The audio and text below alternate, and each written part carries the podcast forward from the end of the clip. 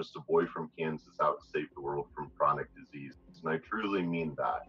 Nobody is in control of your health but you. I can't heal you. Your doctor can't heal you. You have to heal you. And it's all about having the education empowerment to know what you need to be changing within yourself, within your life, to set your soul free and accomplish that best life that we all like to talk about. And I truly believe that the greatest medicine of all is to teach people how not to need it. I'm Brendan Vermeyer, the original Holistic Savage. Welcome to the Holistic Savage podcast.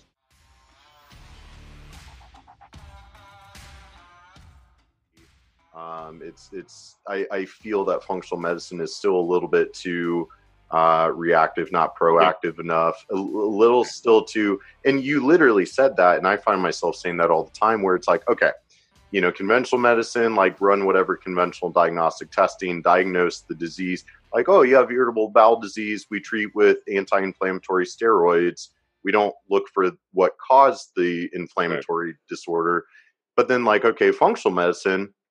All right, so we're going to do, you know, it, first off, they charge you an arm and a leg. We're going to do thousands of dollars of tests. It's hard to get into the office. And then the only, it, it just kind of feels like, okay, well, instead of running conventional tests, we're going to run functional tests. Instead of giving pharmaceuticals, we're going to give pharmaceuticals and supplements. And it's still just like throwing pills at a piece of paper.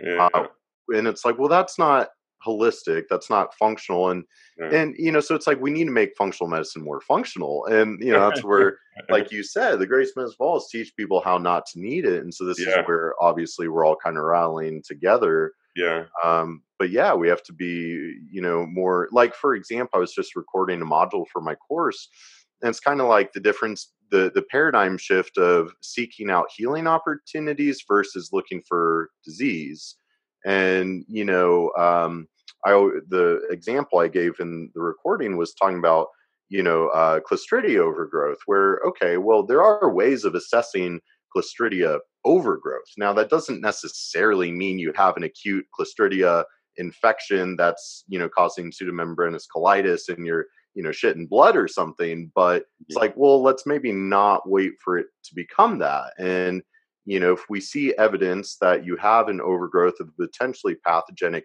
you know bug uh, and there's clinical correlation where you have symptoms and health complaints that we can connect back to that you know why don't we do something proactive like take some spore biotics or da da da da da. So totally agree with you and it's great to you know like-minded people so then you know let's go and run with that where yeah you mentioned the microbiome yeah so wasn't it hippocrates like a thousand years ago that said all disease begins in the gut so yeah yeah something about that.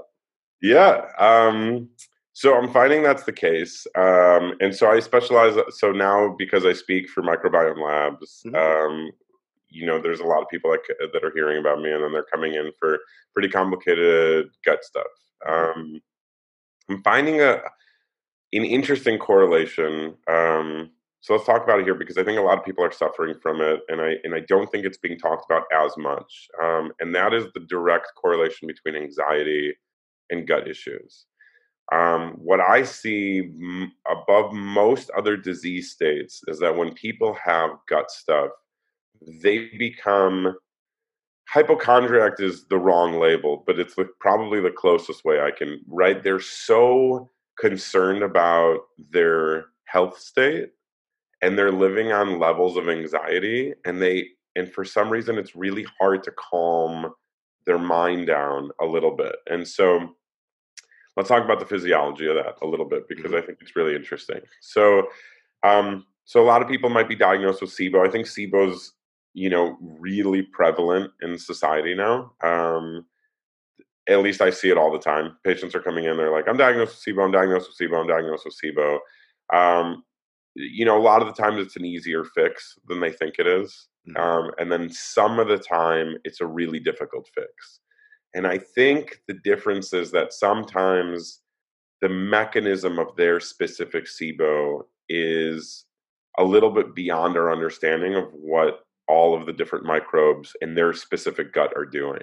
Mm-hmm. Um, so I'm I'm not necessarily for testing the microbiome. Um, I don't know how you feel about it. Uh, I know Microbiome Labs did just push a their first stool test analysis, so I'm really excited to see how that's changing between the other models. But generally, what I find is I run you know a microbiome from you know there's tons of different functional medicine companies out there. I'll run a microbiome stool analysis. I'll get this entire report back. And then it's like okay well i don't know you know how does that change now based on what i know what to do right? Mm-hmm. so i can go after specific bacteria but we don't know enough yet about like what all the different bacteria are doing collectively. We have a general understanding that like there are groups of bacteria and that in those groups if they're elevated they're more prevalent in these disease states. So then you correlate the symptoms of the patient with what you're kind of seeing in the stool analysis and it's confirmatory mainly right? But then what's the major change right? And so mm-hmm.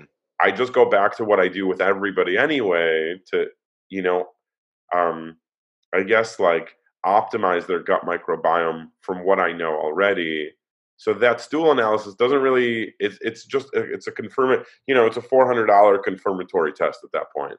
Right. Or non-confirmatory, but then still, if it's non-confirmatory, I still know that they're having gut issues. So it's like, okay, well, you know, unless there's pathogens that are so visible within that stool analysis, that's really the you know that's really where the majority of the situation you know if like i'm like okay you have an actual infection or a parasite now we kind of have to go after it. Mm-hmm. So from a from a testing perspective, I think a lot of patients are like, "Great, I want to test my stool stool," but that's not.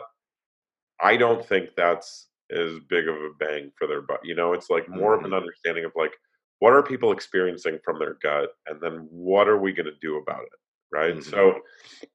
So let's talk a little bit about the microbiome. So the microbiome, for those people who are listening, um, if you're a little unfamiliar, it's basically a collection of microbes or gut or bacteria within your gut.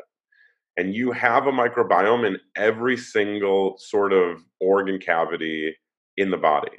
So you have a bladder microbiome, you have a vaginal microbiome, you have an oral microbiome, you have your gut microbiome, right? So you have a very uh, you have a different microbiome for every single type of cavity or opening where bacteria live and collect, and then those bacteria have very specific physiological um, functions. So that they they all do a very specific thing um, usually very symbiotic meaning in combination or um, beneficial for the body right? So we work together as two different systems collectively for the same purpose of creating health.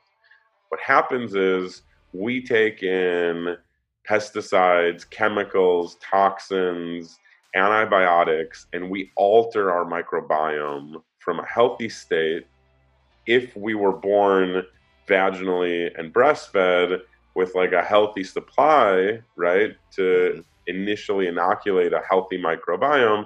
If we are already born in a healthy state, we then have all this advent of like high sugar, corn syrup, uh, you know, everything that we were living in, and then all this toxicity as well. And then that alters the microbiome um, and it starts to degrade certain aspects within the gut specifically. And then our microbiome shifts from a healthy state to a disease state, right? For as a general basis. Mm-hmm.